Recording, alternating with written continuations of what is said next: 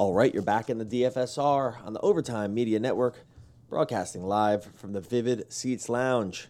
I'm Doug Norrie, that is, James Davis. and we are back in a post Christmas day, pre week 17, game by game look um, at the last week of the regular season for the NFL, which is always, I mean, there's a lot of tricky times in, in different sports, you know, projection kind of world, Then, you know, something's yeah, post trade deadline for NBA, you think of one. Baseball doesn't have any, that sport never changes really. But, um, so forget that sport. But football, week 17, do you find I mean, you you really you're really caught up on this, but like the motivation piece, it, it's just all over the place this week, right? Like, and we just this happens every year, but it just we walk into a week that is really just kind of unlike anything else that really happens in any other sport.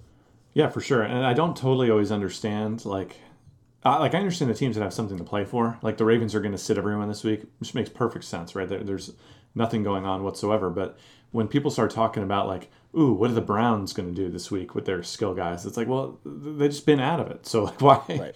why are we or like the Bengals? You know, like has anything changed? Like, why would they magically start sitting people right now? And those are the teams I find the most difficult. Um, I think the teams you can safely project are the teams with something to play for, and the teams that have been out for quite a long time, but sometimes those teams in the middle can throw us for a loop. So yeah, it'll be a it's always a wild ride this week 17, not for the faint of heart. That's uh yeah, that's a good point because like there are a lot like you know you look at the the Giants and the Redskins last week they just kind of battled to the death even though it, actually they're they're both doing it the wrong way because they both should have been trying to lose and for their own draft picks but then you know they can't sometimes these football players even if the teams are bad you can't stop and that's just really not how a lot of organizations want to run anyway it's kind of like well we're going to keep trying we've been bad the whole year but let's let's keep our foot on the gas and there's definitely teams like that. I think there's also motivations around keeping, you know, we'll talk about these as we go through the games, keeping other teams out of the playoffs. You know, that's kind of like certain teams Super Bowl. Yeah. You know, if the you know if, if you were the Giants, you can keep the Eagles out or whatever.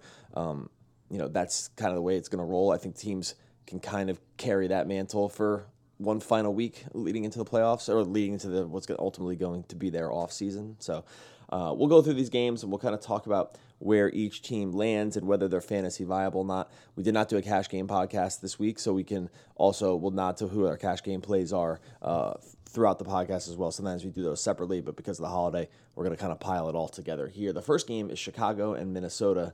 Um, Minnesota is a one point home favorite. Uh, this this game really to me strikes me as uh, kind of nothing to see here.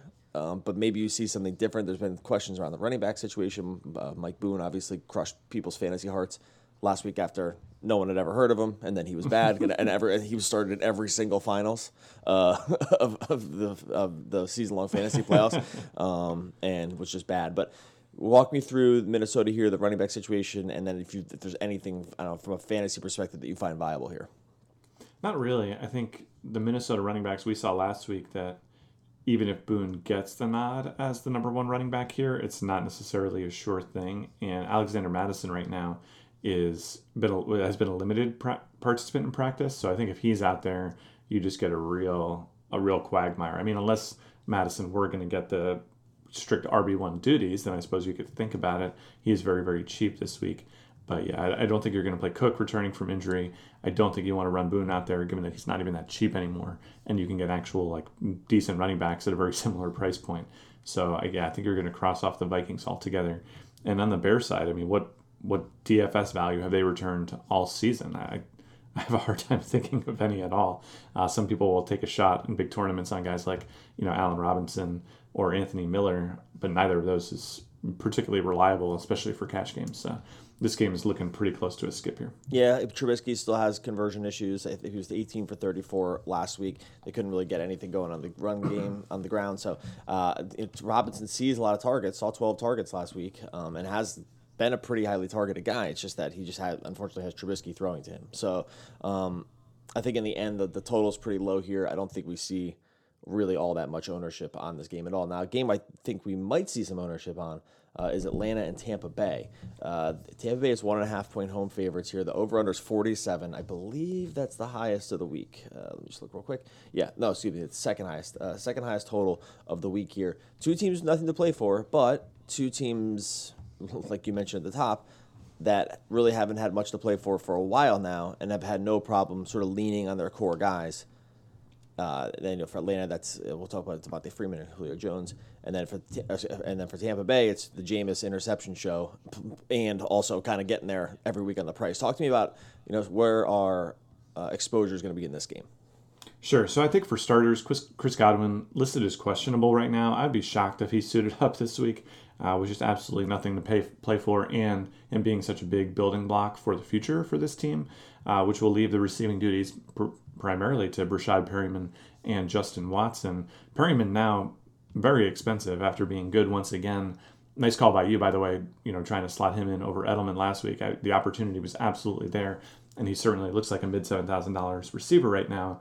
And I don't know if that's just has become too expensive. I don't know what your opinion is there, but uh, that that price is at least a little bit intimidating. But if you go down the line a little bit, I think Justin Watson's pretty interesting at 6100. He saw 10 targets against Houston, turn that into five catches for 43 yards and a touchdown. Uh, that's a, a, pretty good rate, right? $6,100 for 10 targets for a team that's shown a great ability to generate yards and touchdowns through the air. So I, I don't know what you think about these Tampa yeah. Bay receivers, but they're at least interesting. Watson really probably should have had three touchdowns. If we're being if we're being really aggressive, it's three, and he at least probably should have had two touchdowns. He Jameis completely overthrew him on two very pretty much wide open throws toward the end zone. One was in the end zone. He overthrew him. One was he was way be, way past uh, the D back and he got overthrown. So I'm not totally clear he would have scored on that, but either way, this game look this game should look a lot better for than the five for forty three, and then the touchdown was easily the hardest catch of the game for him. but luckily, mm-hmm. luckily he got there. I like them both. Watson, I would definitely go back to Perriman. I think you can just safely give Perriman like ten targets. I, I think that's just it, if we just look at how they've used Evans and how they used Godwin in the past, and then the amount of the amount of times this team throws the ball, I think a ten target I mean, maybe even higher for Perry minutes, which sounds crazy because again, this is not a guy we had talked about at all going into before last week. Really, um, I think you could be really aggressive on both these guys. The Jameis interception thing is hilarious. I he's uh, coming close to the record. You have to assume they, they just do every game like this. He throws interceptions, they get down, and then they, he ends up with 300 to 400 passing yards, and it's just great. It's a really it's a truly singular experience to, to watch this guy play every week. And then so I think I think all these guys are viable. And then on the Atlanta side, since Calvin Ridley's gone down, they have just Julio Jones has 35 targets in the last two weeks. He's a 20 target week and a 15 target week. I, he gets a very difficult matchup here with the cornerback. He's going to get shadow covered, but I mean, the, where do we set Julio Jones's targets at? Because he's seeing like these are these are like two of the most targeted weeks that we've seen in the entire NFL back to back this week for Jones, and there's like a a definite reason why. It's Calvin Ridley's not there anymore. Uh, what are your thoughts here on him and Cash? I'm a little bit cautious with Julio this week. I mean, we've seen him, first of all, absolutely blitz Tampa Bay many, many times in the past. It didn't quite get there uh, when he played against them earlier this season. He only saw 10 targets for five catches and 68 yards. But we've seen those like 17 to 20 target games against them, and, and we know that's at least in play here. Uh, the thing that concerns me about Jones, though, is the shoulder piece. Uh, well, it's a combination of the shoulder and the knee. So he was a limited participant early in the week, non participant on Wednesday. And that gives me some reason for concern. I think when you're going into the final week of the season, I think you want to look at guys who are on teams with something to play for where they're going to go the opposite direction, right? Like they're not going to say, "Oh, give it a shot in the first quarter, and if it's not working, we'll pull you out." So that that's that's my biggest concern with Jones. He's also at sort of an all-time high price basically since the beginning of the season too. So while he's getting there on the targets, the receptions, the yards, everything looks fantastic on Jones. That little bit of injury news definitely gives me a little bit of pause here. Yeah, he's going to get shadow. He's projected to get shadow covered by Carlton Davis. Um, that's what we'll talk. with. Davis is one of the highest rated cornerback cover cornerbacks in football this season, uh, according to Pro Football Focus. So um, I guess if you want to find another sort of reason to ding Jones. And then the last guy is Devonta Freeman. Freeman came out and was really at value through the first two drives of the game in, in week 16. Yeah. Um, he was a pretty popular cash game play. We had him in all of our lineups. He ended up with 13 carries for 53, but then also had 10 targets for 74, uh, for 974 and a touchdown. He's showing up right now, 100% of our lineups on FanDuel at 6,700 and I believe on DraftKings as well. I'm gonna hit optimize. What do I mean? Is this just a guy we're comfortable just going right back to in terms of the running back situation? Tampa Bay has been something of a funnel defense this season. Yeah, it's a slam dunk play. And again, hats off to you for calling out Freeman last week. I think we had him at 22% ownership or something on DraftKings cash games, and he got there very, very easily. And we saw that, you know, his role is going to be somewhat game script dependent, but he is the number one and only running back in Atlanta. And he's still priced like he's part of this perpetual timeshare that they've had prior to the last couple weeks, basically. And now that he isn't, and he's really just out there by himself, I think you could see him continue to put up nice totals. Uh, Tampa Bay is a funnel defense. I tend to think that these teams that are very obviously playing for nothing less, I do think some of that edge comes off defensively as the season goes along. I think it's going to tend to favor a more a fresher guy like Freeman who hasn't put in the same carries that some of these other running backs have put in this season. So I think Freeman, he's also just flat out cheaper than everyone else who's getting his level of opportunity. So I think he's a very easy cash game play and a guy I'd be happy playing in big tournaments as well. I did, there really is something to me to this running backs who maybe even were injured during the year um, that are coming near the end of the season and it just you know the guys who have taken a pounding week over week, and then the other these guys like Freeman, Kenyan Drake, who like basically essentially didn't play the yeah. first half of the season. Um, I just had oh, even like Saquon, who like took essentially took multiple weeks off between being injured and then like sort of still playing injured, so he didn't play full snap counts, and then all of a sudden you see him at the end of the year, and it looks like they're just fresh. I know it's not a one to one thing, but it really does seem like there's something to that. If like you just you know, were forced to not play or just didn't have the opportunity to play early in the season by the time you hit week 17, when everyone else is basically you know licking their wounds and waiting for the year to end, you when you the running back specifically that hasn't taken that beating feels just feels like they're they just look good. And Freeman, um, he's the, Bay's number one rushing defense on the season, but I'm not I'm really not all that concerned with that. I think between the, what he's getting the opportunity through the air. Um, uh, this is uh, this is it's a little closer on DraftKings on FanDuel. I think we'll be running him out there 6,700. It's a really easy price. All right, uh, let's talk real quick about Vivid Seats. If you're going to a game, Week 17, we got to go, go, to the Vivid Seats app and take a look at some of these games. I know we've said this for a couple times on the podcast, but the Vivid Seats app is the best app out there for buying and selling tickets. And right now, if you want to take your kid or a loved one to a football game just for the experience, you just roll down this list of cities where these games, season ticket holders are probably looking to unload some of these guys. Vivid Seats app, use the promo code uh, overtime, just like our network, O V E R T I M E. It's going to automatically enroll you into the rewards program and also going to give you up to $100 back on your first ticket purchase. Download the Vivid Seats app today. It's the best t- ticketing app around Vivid Seats app. Go use the promo code overtime. Get it now. All right, New Orleans goes in plays Carolina. New Orleans 13 point uh, road favorites here. New Orleans has locked up a playoff spot, but where do you see their motivations for? Uh, this week, specifically around getting the. I, I, I, think there's still a chance they could come out of this with home field advantage to the playoffs, um, right? Like they're they're they're locked in with Green Bay and San Francisco, all 12 and three. Um, mm-hmm. What are your thoughts on this game? In where they're huge favorites here against Carolina. Yeah, so I think New Orleans' biggest motivation is going to be clinching that first round bye, and they can do that with a win and either a Green Bay loss or a San Francisco loss. So very much in play. You know, there's no reason at all to believe that that would be some sort of impossibility. And they play at the same time as Green Bay, and I'm trying to find the San Francisco. No, the San here. Francisco game is, is at night. They flex the San, right? they, they, flex San Francisco yeah. and Seattle into the Sunday night game.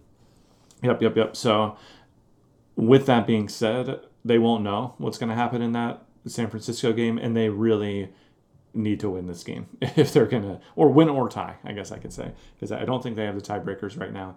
The only way they clinch home field throughout is if they win in green bay and san francisco lose. But all this to say the primary thing that you need to understand is that they have every motivation to play their absolute best. So guys like kamara guys like thomas Brees, they're going to be out there for their full allotment of snaps.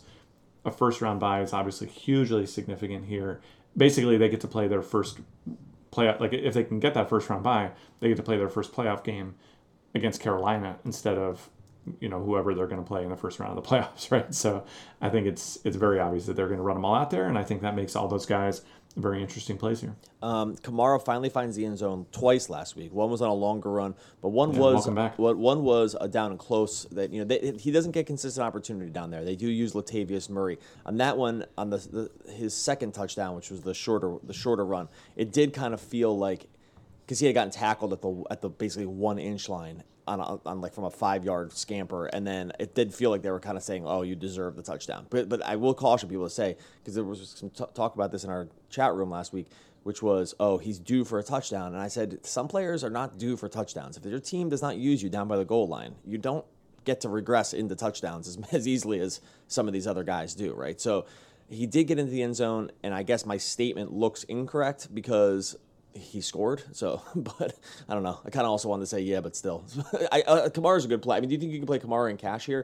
Do you think after he gets into the end zone last week, he'll be a play? Seventy nine hundred on FanDuel.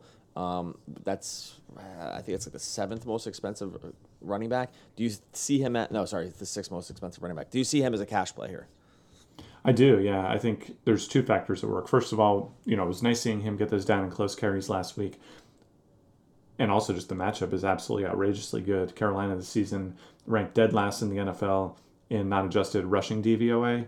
So that leaves them, they're about twice as bad as Jacksonville and, you know, our favorite test, which is uh, the difference between them and Jacksonville, who's the second worst team, is the difference between Jacksonville and the sixth worst team. So there really is this exponential effect with Carolina just sitting in the absolute basement in terms of being able to defend the run. So uh, with Michael Thomas, he's currently listed as questionable. I believe that he'll play, but I think just more and more incentive to feed Kamara. And I think given that he's still sub 8,000, I mean, yeah, his price has come up about 10% since last week, but it could just come up that much on the matchup alone. And, and given that we know he has more red zone opportunity now, I think he's another really, really solid player. Yeah, and Thomas is the other one. So he sets he sets the single season reception record in like the third quarter of last week's game. So he's already I think I think he's already three over the over Marvin Harrison's record. So any pretty good any additional catches he gets this week is just kind of padding the stat. Um, which I, I, mean, this everyone. If you look at the top of this list of single season catches, it's basically like Marvin Harrison, and then all guys who are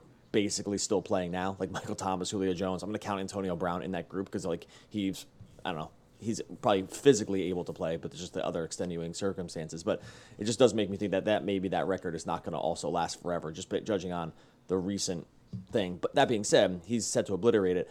Do you think that he's a 17 targets last week? Do you think they just, I mean, is he a cash play? Because I think we are going to end up talking about some of these high priced wide receivers. I already mentioned Julio Jones. I think I'm going to probably have to ding DeAndre Hopkins here uh, for reasons we'll talk about. But where does Thomas land in this sort of like, I don't want to call it must haves, but I find that wide receiver does look a little tricky this week uh, in terms of who I want to pay for, and that's why I'm almost wanting to default to just playing Thomas and Julio Jones and calling it a day. Yeah, I far prefer Thomas to the rest of that group for the simple, well, just for the team's simple motivations. I think that alone, and what we saw against Tennessee last week, him garnering 17 targets, which was the season best, I, I think there's no reason to believe that he won't be in the healthy double digit targets once again this week. So, uh, yeah, you're paying a little bit of a premium on him, you know, paying up from even guys like Julio Jones. But if you had to pick between the two, I would take Thomas in a heartbeat. Yeah. And then on the Carolina side, um, it's not out of the realm possibility that Christian McCaffrey can get this record. Um, I think he needs 200 plus. Year. I'm gonna look. At, I meant to have this up before we started. I'll, I'll look it up as we're going. But yeah, it's like 220 or something. Yeah, so it's like it's it'd be his best game of the season basically, and it's still sort of there. I don't know how much from a motivation standpoint does that matter to you. And then the only other note here is that uh, DJ Moore is in the concussion protocol right now. I'm not sure he cleared concussion protocol yet. Uh, but where does that where does McCaffrey's possible record stand with you in terms of like that motivational piece? They had no problem giving him the ball a ton last week. Um, both yeah, he caught 15 balls out of right. So the Will Grier, the Will Grier thing yeah. like didn't seem to matter for him. That makes the team bad. Like as a quarterback, he looked absolutely terrible. But sure, did. um, he still McCaffrey touched the ball 28 times last week and finished with 173 total yards. Um, do you think we see a similar thing happening this week? Yeah, I think you could see a similar thing happening this week. Carolina also, you know, just a, a perpetual dumpster fire. The coaching change hasn't changed much for them.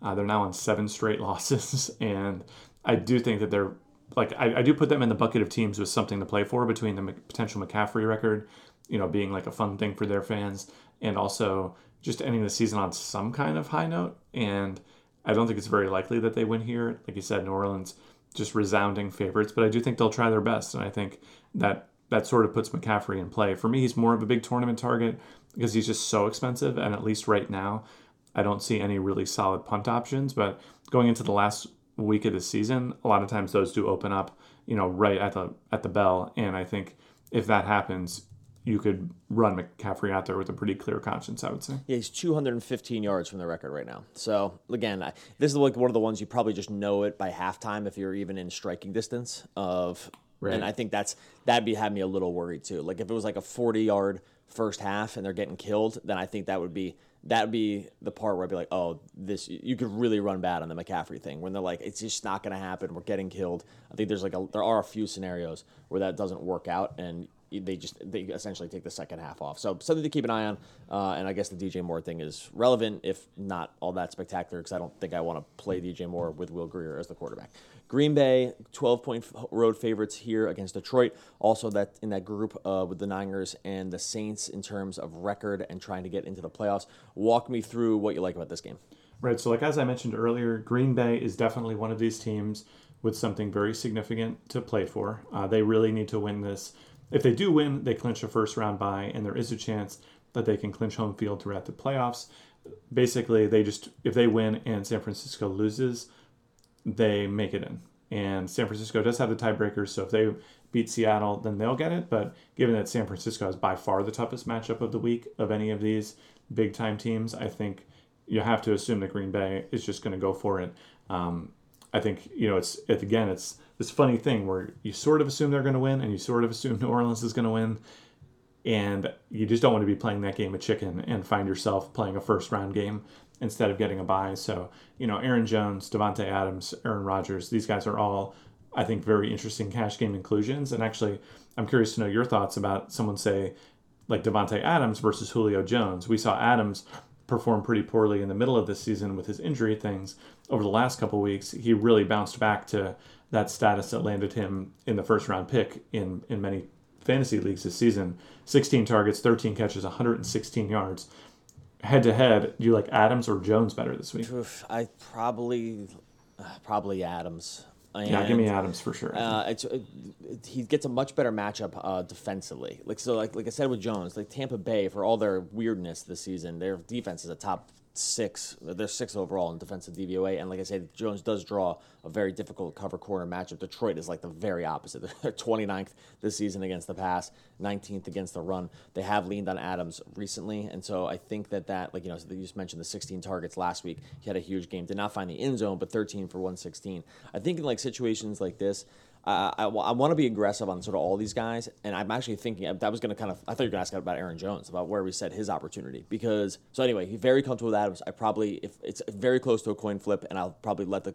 I mean, our numbers will ultimately dictate it, but just from a you know feeling good about it standpoint, uh, just the matchup would probably have me leaning Adams. But what are your thoughts on Jones? He carried the ball 23 times last week, or 154 and two touchdowns. Also had uh, three targets through the air. I believe this was his biggest opportunity week, and he did outsnap Jamaal Williams in a way that we really haven't seen happen this season. He had 52, uh, 52 of the snaps, and Jamaal Williams only had 21. Is he a cash game play? Because 12 point favorites is really the running back zone, and I'm actually he's the guy that I'm like a little confused about where we set his opportunity. Yeah, it was. I, I, confusion is the right word for me as well. Like seeing him jump up to get those 23 carries and turn it into just excess production was a shock to the system in some ways because he and Williams have really been splitting time for most of the season here. So he's been very, very effective. Uh, he's very solid in all aspects of the game when he gets the opportunity. It's just that Jamaal Williams has been kind of scooting in and scooping some of that from him. So I think something like 22 carries and a few targets is a reasonable projection for him. We know that he has, you know, uh, five to eight target upside. We did see that earlier this season. And if he's really leaning into this pure running back one role. Like one of the things I wonder about some of these teams that have been doing the running back by committee thing throughout the year is I wonder if they were trying to save their best guys yeah. for this time of year. I think that is a, a, potential motivation here. So given that we saw Jones come out and do it last week, once Green Bay starts doing the math and they're thinking about, you know, these first round byes or home field throughout the playoffs, I wouldn't be surprised to see him get out there again. And once again, as a tiebreaker, if I'm looking at trying to figure out who to play and I'm deciding between you know, and the prices aren't perfect on these guys, but even Jones and someone like Kenyan Drake, who's going to be everyone's darling, I just know that the opportunity is going to be there for Jones. So that motivates me to play him this week. Yeah, that's interesting. Um, I think I think all I agree with all that, and it kind of lines up with what we've been talking about with some of these other running backs. I get I'm always a little worried because Jamaal Williams being there does mean something. The other thing with yep. the, the, other he could lose he could definitely lose things to Jamaal Williams. There's no doubt. Right in a way that like you mentioned Kenyan Drake, which I don't think is going to be is not as risky for Drake, and also Kenyan Drake plays on a much worse team. So I think there's there's all these little things that kind of factor in uh, to wanting to do it. I on the Detroit side, I think you can consider the Green Bay Packers defense. So uh, I think we can move on there. I don't think there's nothing really to see on the Detroit no. side. Jets go in and play Buffalo. I believe Buffalo's playoff destiny is set here, though they have said they're not going to rest any of their starters.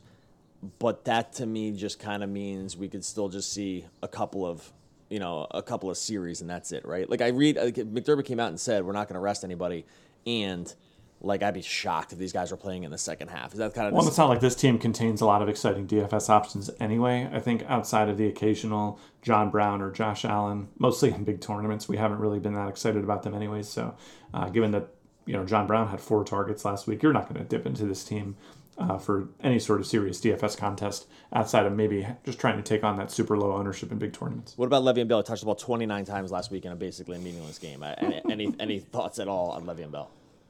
Yeah, well, I think we saw what Le'Veon Bell can do against those Steelers. He touched the ball 29 times, couldn't get it up to 100 yards total.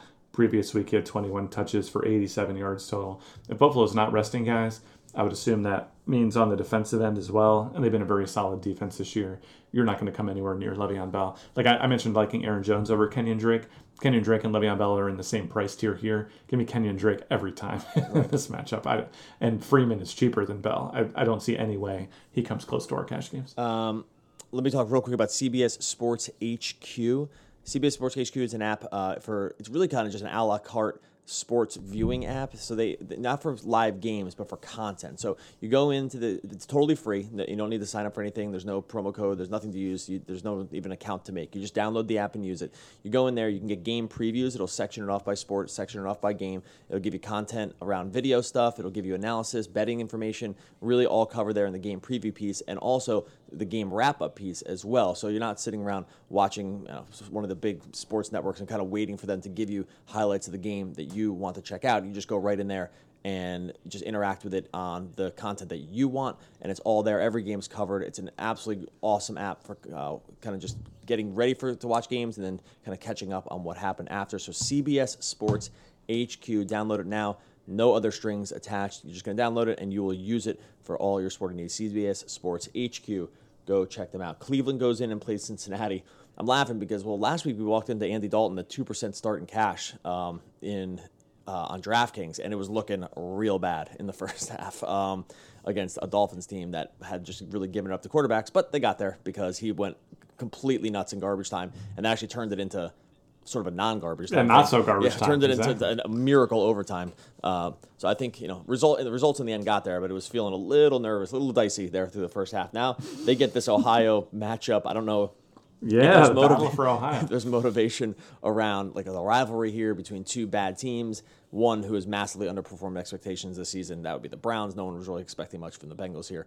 Um, we also the other funny piece about the Cincinnati game, and I'm just wondering, you know, where we project some of these guys is that Joe Mixon was walking into Miami last week as very much looked like he was going to be just a smash chalk play. And then about two hours before the game comes out, it sounds like he just can't. He's got a stomach bug and this is the first time I'm going off of the. Gonna, I'll, I'll go faster through another game, but this is the first time where I actively lowered a projection based on a pregame video. Not the first time, I think I've done it before, but this one, a pregame video of watching Joe Mixon walk onto the field. Um, where I was like, well, that looks like a guy who's trying to keep it in. I just went from like 22 carries down to like 18, and it ended up being correct. He looked really bad. What do we do here with either one of these teams? Nothing to play for and really neither of them have had anything to play for for weeks, and that hasn't stopped them from kind of going out there and being at, at, at times fantasy viable on both sides of the ball. Yeah, Mixon's been playing his heart out too. By the way, well, the Brown, the whole Bengals team. Like I've watched more Bengals than I probably planned on doing in the last few weeks, um, mostly because I hurt my ankle and I've been staying around and watching more football instead of doing other things. But the game against Miami, he was out. Mixon was out there on the field for 23 carries. Right against New England, they fought them tooth and nail in the first half.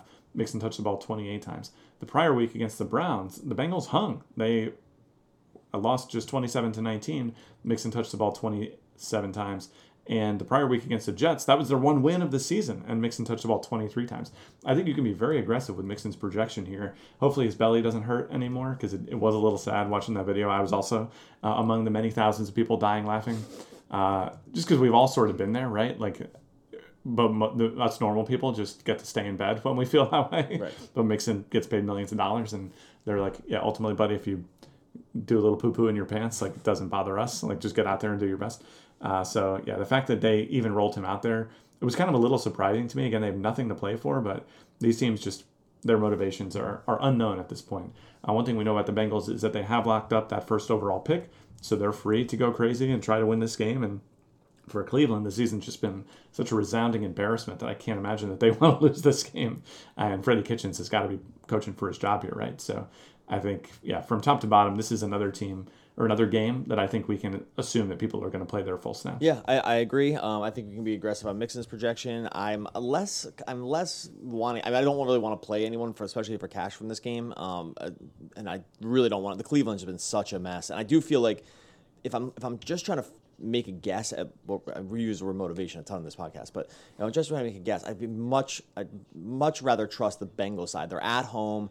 They've kind of been this kind of team for many weeks now. Whereas Cleveland, you do kind of get the sense that they're like, just get us out of this, you know, like have that final, have that thing tick down to zero, and we'll try again next year, or, or and, and we'll see who's still, you know, we'll see who's still even around here next year. Like I, I don't know. I maybe I'm wrong. Maybe they walk out and and say, hey, this is our time. Like you know, we'll we'll, we'll really turn it on this week. But I, if I'm just having to choose between the two teams, I, I really don't trust anything about the Browns at this point. Um, whereas I do think I trust the stuff around the Bengals. Uh, Tyler Boyd saw a lot of targets again as well, so I think he's a fine sort of like middle play. middle tier play here as well. Um, so anyway, more a little more interesting than you would think between two teams that have been pretty bad all season. Uh, but there, there's definitely some fantasy viable stuff in this game. Miami goes in and plays the Patriots.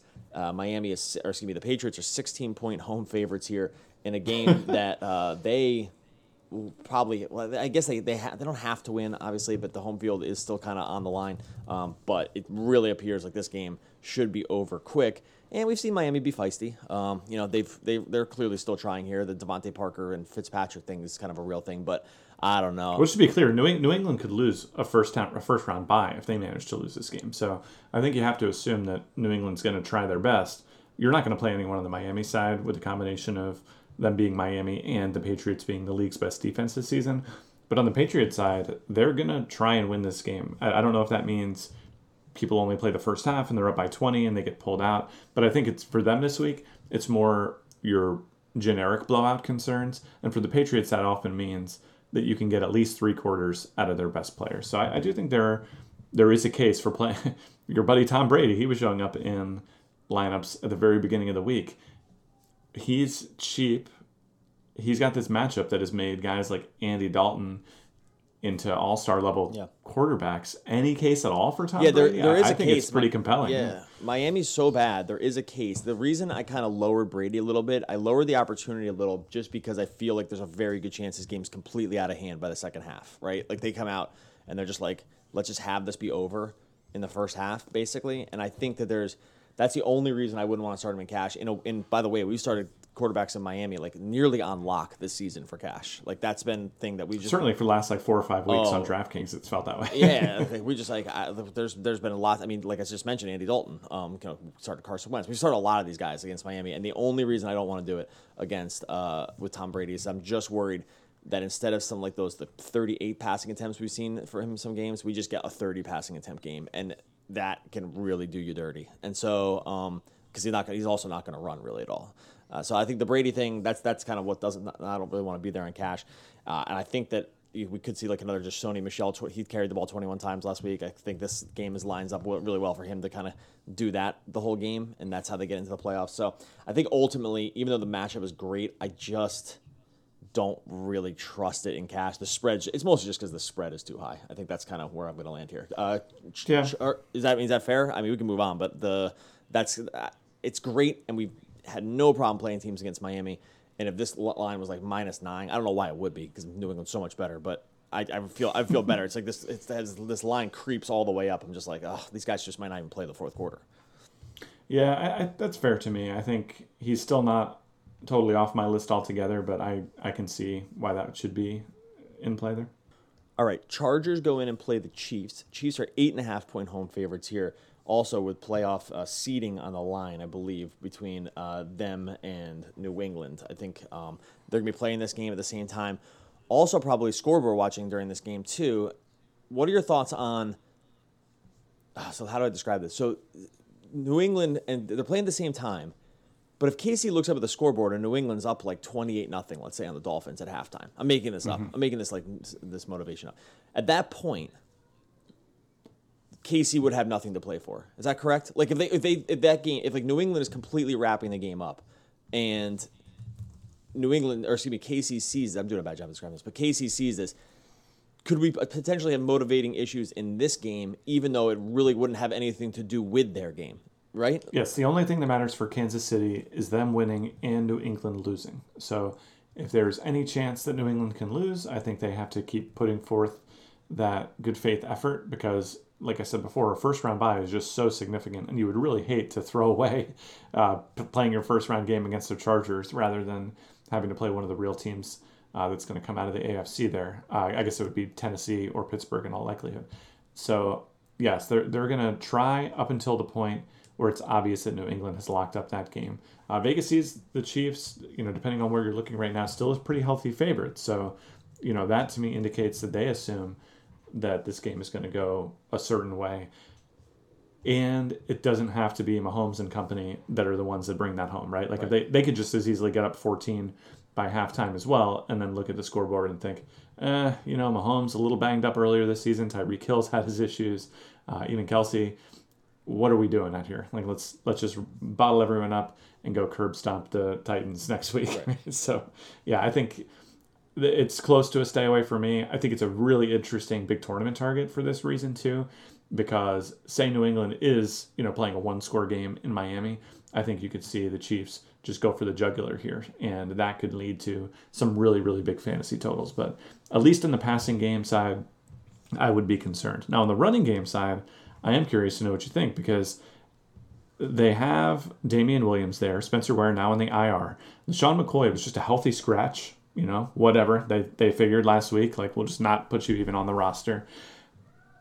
Damien Williams last week, he doesn't really do a whole lot, but he did touch the ball 19 times. And in a game where the Chiefs are favored by nine points and have questionable motivations for running out the really indispensable parts of their offense, could you see him touch topping 20 touches because he's really really cheap here and if you give him anything like high teens touches he's going to start showing up in cash game lineups. Yeah, he's in he's on all of our DraftKings lineups right now, 4700. I think people are going to really look at this and ask themselves what is going to happen. It's been very difficult to trust the Chiefs running game situation this season. Like you mentioned the McCoy thing, they've shoveled all, they've had some injury stuff too. David Williams has been hurt this season. So it's been mm-hmm. there is some, you know, some of the uncertainty is around the injury stuff. But anytime you just have these like sort of like revolving door, it feels this way of running backs. They're just kind of coming coming in and out. They kind of Darwin Thompson's around. Like they just have other guys, and so like Spencer Ware, I know they put him on the IR. He still played 24 snaps this week. Like LeSean McCoy could just go back in and take those snaps. I don't know. This is a very weird situation to me. I want. I, I probably in the end will just say at 4,700 on DraftKings, it's just fine, and it's going to be hard to imagine him completely murdering you at that price anything more than that, I, I would have real questions about, you know, if this is going to be the clear plan is to get, get him, you know, close to 20 touches again in a game. I, I just don't trust it. It's mostly just the team. I just don't I just don't trust the Chiefs. That's my that's my big problem. Uh, what about the Charger side? Some people wanted to play Keenan Allen last week. Um, still, he, they've seen some target share from this team. Um, I'm totally out on the running backs, but what any any thoughts on the Chargers? Yeah, you're not going to play these guys in cash games, I don't think. Uh, Allen's still getting the targets. He's not doing a whole lot with them this game could have a really weird game script. The Chargers, they're just a bad team with nothing to play for. You know, I, I don't see any reason to prioritize Allen when you have really good options in a similar price point. It's a road game in Kansas City. Like, there's just a lot pointing against them here. That being said, Allen could, I mean, he's gotten 10 targets each of the last two weeks. You could see him really do something, say, if the Chargers find themselves in garbage time and just are playing for pride or something. That could lead to a big Allen game, but it, a lot would have to go right for that to work for cash. All right, let's get into the 425 games. Um, we have the we have a bunch of we're all over the map here in terms of motivation as well. I'll try to kind of start moving through some of these because there's, a, huge slate. Uh, Washington goes in and plays Dallas. Dallas 10 and a half point favorite. They mm-hmm. are to me in the similar boat as the Chiefs, right? Because they do not control their own destiny. They have to win, but they're going to be scoreboard watching with the Eagles, who are playing the Giants. So because the if the Eagles win, they win the NFC East. What a mess! What a the Dallas season has been. Their point differential. It's crazy that they're even in a situation with their point differential. Their point Dallas's point differential this season is plus eighty two. Um, and they're for the fourth best in the AFC, three points behind the Saints. And, the right, and they're under 500. It's crazy. I, it's like it's so hard. Yeah. It's so hard to do that in, in a football season. So, uh, Jason Garrett probably coaching for his job. It might not even matter anyway. What do we want to do here? Because we have kind of just a full Cowboys stack showing up in our projections. Yeah, I wouldn't. I wouldn't worry about motivations on the Cowboys end. There's absolutely no chance that Dallas, at home with Jerry Jones sitting in that luxury box, just starts pulling out all the good players and finishing the season seven and nine instead of right. you know trying to at least hit 500. They're going to be out there playing. Uh, there's just no question in my mind at all. So I think Zeke, fantastic play.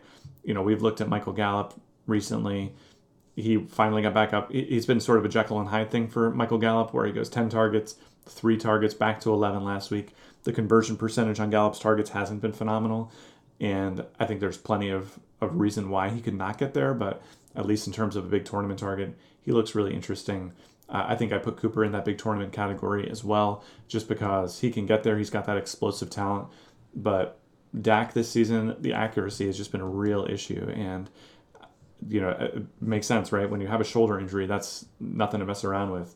And in a league that requires incredible precision to do anything, you know, that just becomes a problem pretty quickly. So for me, the Dallas passing game, big tournament only. Zeke, though, great cash game running play. Yeah, I think I'm pretty much there. I, wrote up Dak and I wrote up Carson Wentz together in the quarterback uh, cash game quarterback piece. Um, I think it's really gonna for me. It's gonna come down to one of those two guys. Um, they're very similar. Yeah, I prefer Wentz there. You know, head to head. Maybe we can do this Giants game next. I, I prefer Wentz there, just because you're paying less for it, and yeah, I just don't have the health concerns. You know, he's been at least completing 60, 70 percent of his passes on a week to week basis. The floor has been there. For Dak at this point, I'm very concerned about the injury. Yeah, and I guess you could say maybe Dallas has a slightly worse matchup here against the Redskins defense that has been better than the uh, yeah we'll do the Eagles we'll do the Eagles Giants here game here next. Um, but that the well the Red, the Redskins can pressure the quarterback. They could rough Dak up a little bit. Like man, and they've no been. Thanks, I mean, the Giants have been the kind of feisty too, but the Redskins have been. Now they're going to be playing without Dwayne Haskins. He's on the IR. It doesn't matter from the offensive piece. I, their offense is, is, a mess. Terry McLaurin is oh, in yeah. concussion protocol. the offense is a full blown mess. Dallas should easily walk away with this game. And famous last words on the on the Cowboys because they have nothing's been easy for them this season. So I think I'm with you. I think Zeke is a guy. He's going to be in that group like that Aaron Jones group of probably staring down ownership on him and ultimately probably just siding with the, with the Zeke thing and just saying. Hey, give us give us one more big high usage game here in a game mm-hmm. that they absolutely have to win. Uh, and I'm with you on the Dak concern about the about the shoulder. He's been one of the best for the season been one of the best um, points per game quarterbacks, and he's really actually been outside of Lamar Jackson, been the most consistent uh, among that group. And last week just looked so crazy weird against the Eagles, where just the balls were everywhere. I mean, they did drop some easy ones, like Amari Cooper looked like he had heard bad news before the game and just didn't even want to play. It was like he was, it was mm-hmm. so weird watching him. So anyway, really weird team, um, and ultimately I think we're going to probably want to default to having a few of these guys in cash. The Giants and Eagles, uh, they're playing at the same time. Eagles are on the road against the Giants who played that game, like we mentioned, uh, against the Redskins last week, where Saquon Barkley went completely crazy. This game, Philly is only four point road favorites here. This is not. This is not what you would expect to see from like a team trying to fight for the playoffs and a team with absolutely nothing to play for. This is a very thin spread. Um, yeah, guys like Wentz we just talked about. I mean, what are your thoughts here? Miles Sanders is interesting. Ertz has gotten is banged up, but is a guy we wanted to play in cash. And then we'll talk quickly about Saquon. Yeah, I think Sanders great cash game play this week. I don't mind starting my running back slot with him. He's cheaper than the, the other sort of top options, and he's getting opportunity just you know just like any of them right now.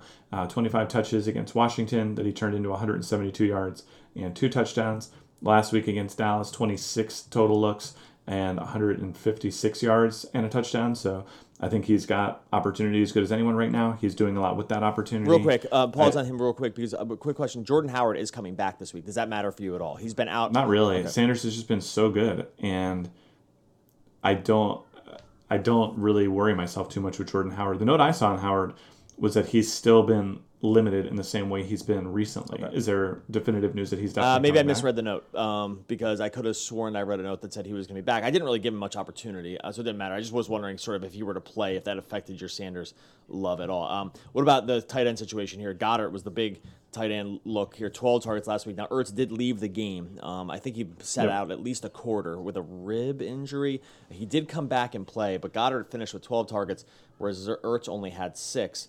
Uh, and then they kind of spread out. Boston Scott, Miles Sanders, and Greg Ward were like six, six, five uh, targets. Uh, thoughts here on the Eagles passing game?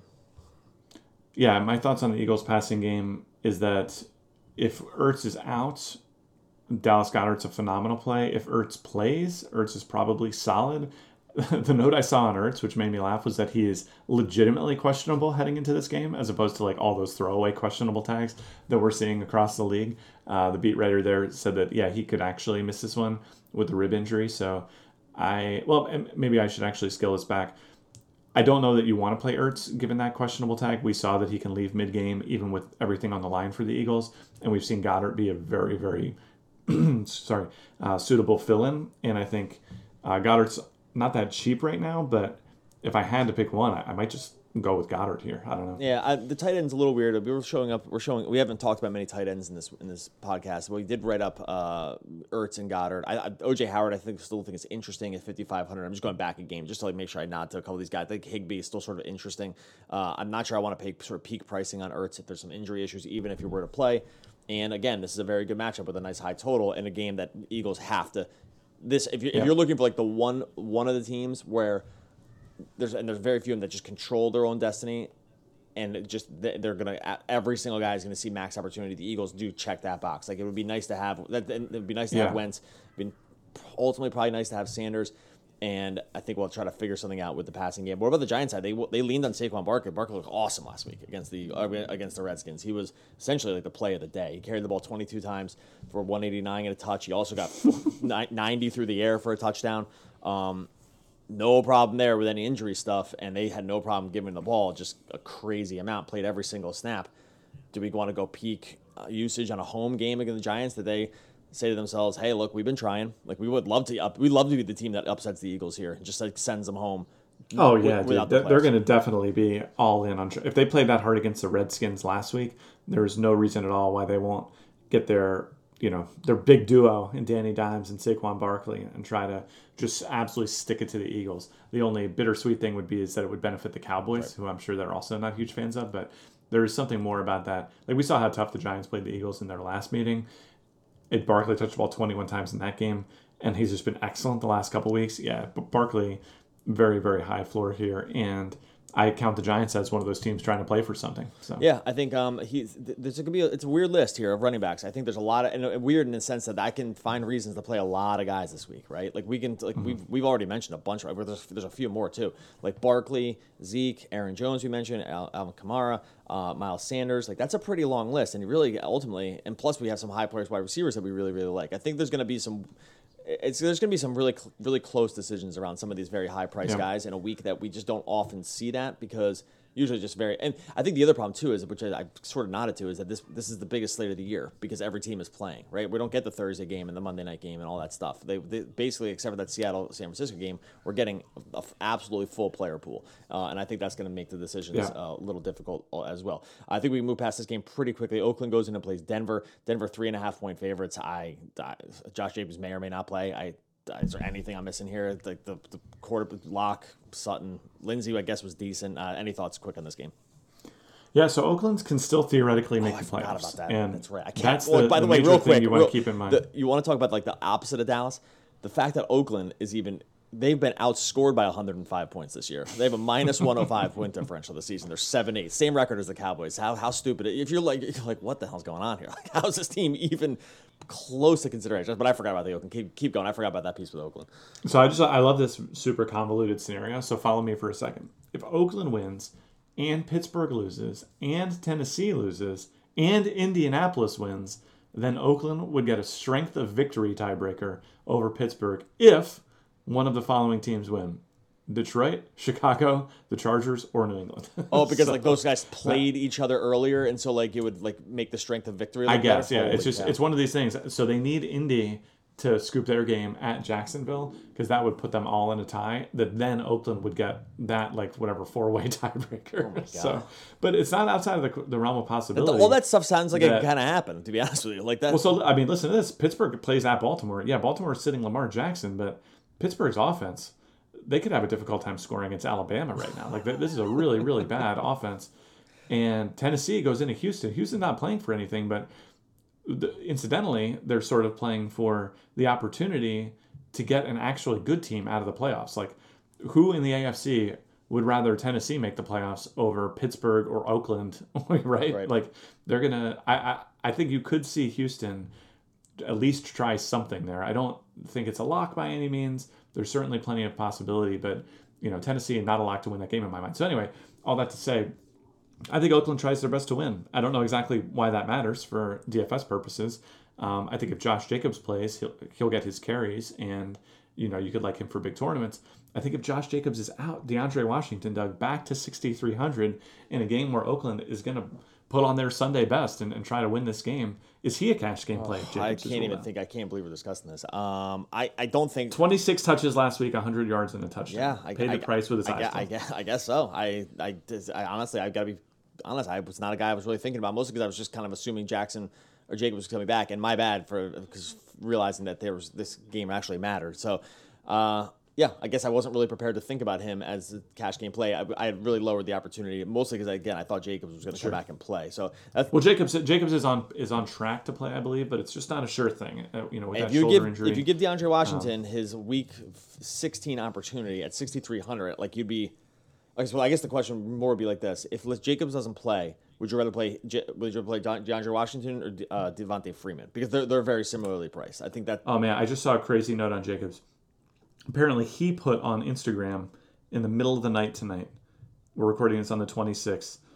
That he had sh- surgery on Wednesday, and so it hasn't been listed on the Raiders report just yet. But if that is true, then he would almost certainly miss. It would be injury on that or uh, surgery on that shoulder, and that would mean he would miss. And then, uh, yeah, Washington would be the go-to guy. I would play Washington. I don't. I don't see any reason why not. The opportunity's there. This is a team that's going to be motivated to try their best. I, I, Denver's a good defense, but getting a, a running back one at 6,300 is a, you know pretty palatable option. So uh, Denver this season, you know, they've been a good defense overall, but they're um, basically only middle of the pack in terms of their rushing DVOA. So, oh boy, yeah, I can't. funny, funny situation, Doug. Funny one. Sort of, of hyperventilate here with some of these scenarios. Like I, ah, we got it. We got this. We got I, Phillip Lindsay's actually interesting too. Oakland's a very bad defense, and he touched the ball 19 times and uh, on the ground and three through the air. Still got some definitely has some snap count issues, and I, probably, I you can't prioritize yeah. a guy like Lindsay with all these other running backs who just their opportunity is totally set, and he's been very good on a per touch basis this season. Uh, so I think he's a, he's an interesting uh, GPP play, not not a cash. Yeah, I like that. Freeman touched the ball 12, 11 times last week too, so I don't know that you want to just like, and he had a rushing touchdown, which you hate to see if you're playing right. a running back. Uh, but yeah, I agree with you that big tournament target seems very viable. Tennessee last week sort of by proxy rested their guys last week. Not really. Um, they had a game that they didn't, you know, you know, uh, Tannehill played, but Derrick Henry sat. Though it looked like if the game had meant something, he would have he would have played. They really didn't give AJ Brown the ball at all, except for the one run where he scored a touchdown. I'm a little confused by this team though because it seems like when you look back at that game, you realize, oh, they really just didn't have anything to play for, and that might be the right. opportunity issue. Because if you go back two weeks, AJ Brown had 13 targets in that game, and Derrick Henry touched the ball a ton. Like, and this is a game they want to win. I know they're on the road. AJ Brown, should I be creeped out by last week's just almost complete no show? because he's a guy that our system kind of wants to slot into cash games at around 7,200 on FanDuel. I, I, just, I, hate to look back at that one game log, and I'm also willing to explain some of that away because I just think they knew, hey, let's just not let's not go completely nuts here. This game doesn't mean a ton for us. Yeah, the game meant I think basically nothing last week. Just again, it's like sort of a scheduling quirk where it mostly came down to them beating Houston and then what Pittsburgh did specifically in their games because if if Pittsburgh had won both of their games, then they would have won the head-to-head tiebreakers against Tennessee. But if Pittsburgh lost either of those games, then Tennessee would win a head-to-head tiebreaker, and obviously either team would win if they wind up with more wins than the other one. So um, it last week actually meant nothing for their playoff picture, and they were certainly aware of that. Uh, Tennessee media was talking about that early in the week, and I'm sure the team that didn't escape the team either. Um, so going into this game, Now they need to win. Uh, they need to win, or both Pittsburgh and Indy need to lose. And so, yeah, the gloves are going to come off. They're going to play their absolute best here. They go up against this Texans team that has everything locked up, and I think that's sort of an odd situation to forecast. Uh, right now, Vegas certainly believes that the Texans aren't going to take this game very seriously, as Tennessee is three and a half point favorites in Houston. So I tend to trust that, uh, given that you know Vegas has a lot more on the line than anyone else would in a scenario of trying to project how this game will go. So yeah, I think these Tennessee guys, uh, both AJ Brown and Derrick Henry, uh, interesting targets really in any format. Yeah, I think we're gonna probably end up playing AJ Brown and Cash, and it's again feels yeah, I like again that. feels we never usually not do that after a no show week, but I think that again I think we have enough reasoning behind it. Uh, and I uh, I wanted to be like real bullish on DeAndre Hopkins with no Will Fuller, but like, I don't. There's just a good chance these guys aren't playing in the second half. There's, they're not going to sit the start, but I just can't imagine they put it on the line. Uh, No, with- don't play any yeah. Texans. Pittsburgh is two point home road favorites against Baltimore, who's going to sit their stars. Mark Ingram suffered an injury; he's not going to play, and Lamar Jackson's going to sit. I wrote up Robert Griffin for cash. Uh, Robert Griffin, I, well, you know, let me. I guess I'll try to make the case here. He he's there Okay. specifically. He's there specifically to run the exact same scheme that Lamar Jackson does. He's not Lamar Jackson, um, so no one's accusing him of that. But it's not like they're just going to change their offense. They're going to run the same sort of RPO thing that they've been doing. And I, I imagine Robert Griffin sees this as just a crazy opportunity to be like, hey, other teams, notice what we did this season. Notice what Lamar Jackson did this season with this team. Anyone else want to take a stab at this next season? You know, like turn more, some more of these guys like that are just sort of maybe this run first quarter quarterbacks into viable just NFL options. He's very cheap on DraftKings at 5100. It's a little weird to make a projection on him because you're kind of coming out of nowhere with it, and it's such a different profile than any really any other quarterback has at this point. And I don't know, 5100 feels like a pretty high floor for a guy who could just run a lot in this game. You know what I mean? Like he could 50, 60 rushing yards off. Uh, is that out of the realm of possibility? Like I, I don't know. I, I wish I wish it was a slightly worse defense. Is the only the my only issue. Right. Pittsburgh's a very good defense. That's like that's really my only case against it. I, everything else, I kind of want to be really aggressive here with Robert Griffin, specifically around that price at 5100 on DraftKings. Yeah, well, and the other piece, of course, is that Pittsburgh playing for absolutely everything here, and the combination of those factors makes me not want to play Griffin on FanDuel. But yeah, on DraftKings, if we were willing to play Andy Dalton at 5400, you can bet your sweet ass, Doug, that we'll play Robert Griffin at 5100. I don't, I don't see any reason why not. I mean, yeah, the Pittsburgh defense is pretty good, but that doesn't make them impervious to being, you know, victims of extreme athleticism, right? And I think Griffin, uh, you know, he's been out there just a little bit this season. He hasn't looked electric when running the ball. Um, and actually, this was Lamar Jackson's essentially worst game of the season. Again, yeah, it was. Going up against Pittsburgh was Lamar Jackson's very worst game of the season. He scored 14 fantasy points.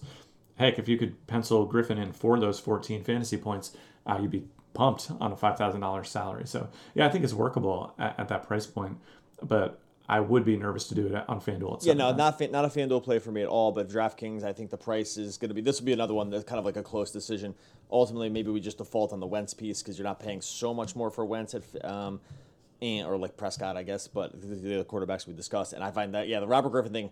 I was you said they're playing for absolutely everything. I, I kind of feel like Robert Griffin's playing for everything here. Like this is just like I, I do feel and it's funny too. It's like playing for everything in a way that doesn't have the risk around like a Will Grier coming in and having to throw a bunch of passes. Like the fact that he's playing for more and playing for this and kind of controls his own floor because he doesn't doesn't rely on, on the pass catching as much. I think that's as much as where I'm I'm leaning toward it as more than anything else. Right? Like I also think from the Ravens' perspective, it doesn't hurt them at all to give Robert Griffin like a legitimate look at what a real game environment might look like, right? Right. Because you know these running quarterbacks like Jackson could just miss a half at some point during these playoffs, right? He's been pretty durable this season, but there's no sure things when it comes to guys who are going to carry the ball 15 to 20 times a game out of the quarterback position. So yeah, I think they have every motivation to try to make it work for Griffin this week, um, even if it's just as an insurance policy for Jackson. That's crazy, man. Week 17, we're talking about Robert Griffin and cash. It's, against the Steelers. I can't just that. This is what I mean. This sums up the whole podcast here.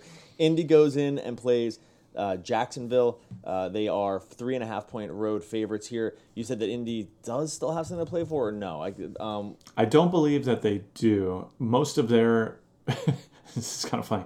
Most of their role in this playoffs is if they win, they can create these multi-way tiebreaker scenarios of which they lose all of them. so basically, they just they can play spoiler by winning, creating multi-way tiebreakers, and then you know just destroying the chances of some other team uh, that can make it. so so yeah, they're not they're not necessarily playing for anything, but the thing they are playing for, which I think means something to them, first of all, they could get get over their preseason total, Doug, seven and a half wins. so there's that. But more seriously, they could hit 500, and I think you know I, have written this up in the past, and you know I've done these articles for us in the past that didn't happen during Christmas week uh, that talked that talked about these teams' motivations. I do think the team's playing to try to hit 500. I think that means something to them. So I would count on the Colts going out there and and giving it their all. I think that is very much in play against Jacksonville. Uh, and I think just from a fantasy perspective, I'm not really seeing much to really sink it. You know, at times we played some of these Jacksonville guys, and I think that that ship is pretty much over. I, nah, we're not going to play any Jacksonville guys, but I think Marlon Mack big tournament target for me because uh, Jacksonville, like I mentioned earlier, is the second worst rush defense in the NFL this season. Uh, final game, Arizona goes in and plays the Rams. Rams finishing off a very disappointing season. Uh, they've been eliminated from the playoffs after losing last week. Mm-hmm. Um, I that to me puts them I don't know. The, the fact that they just lost last week, it's hard to imagine. Now, it's a home game, but, uh, but I'm not sure what that really means for the Rams.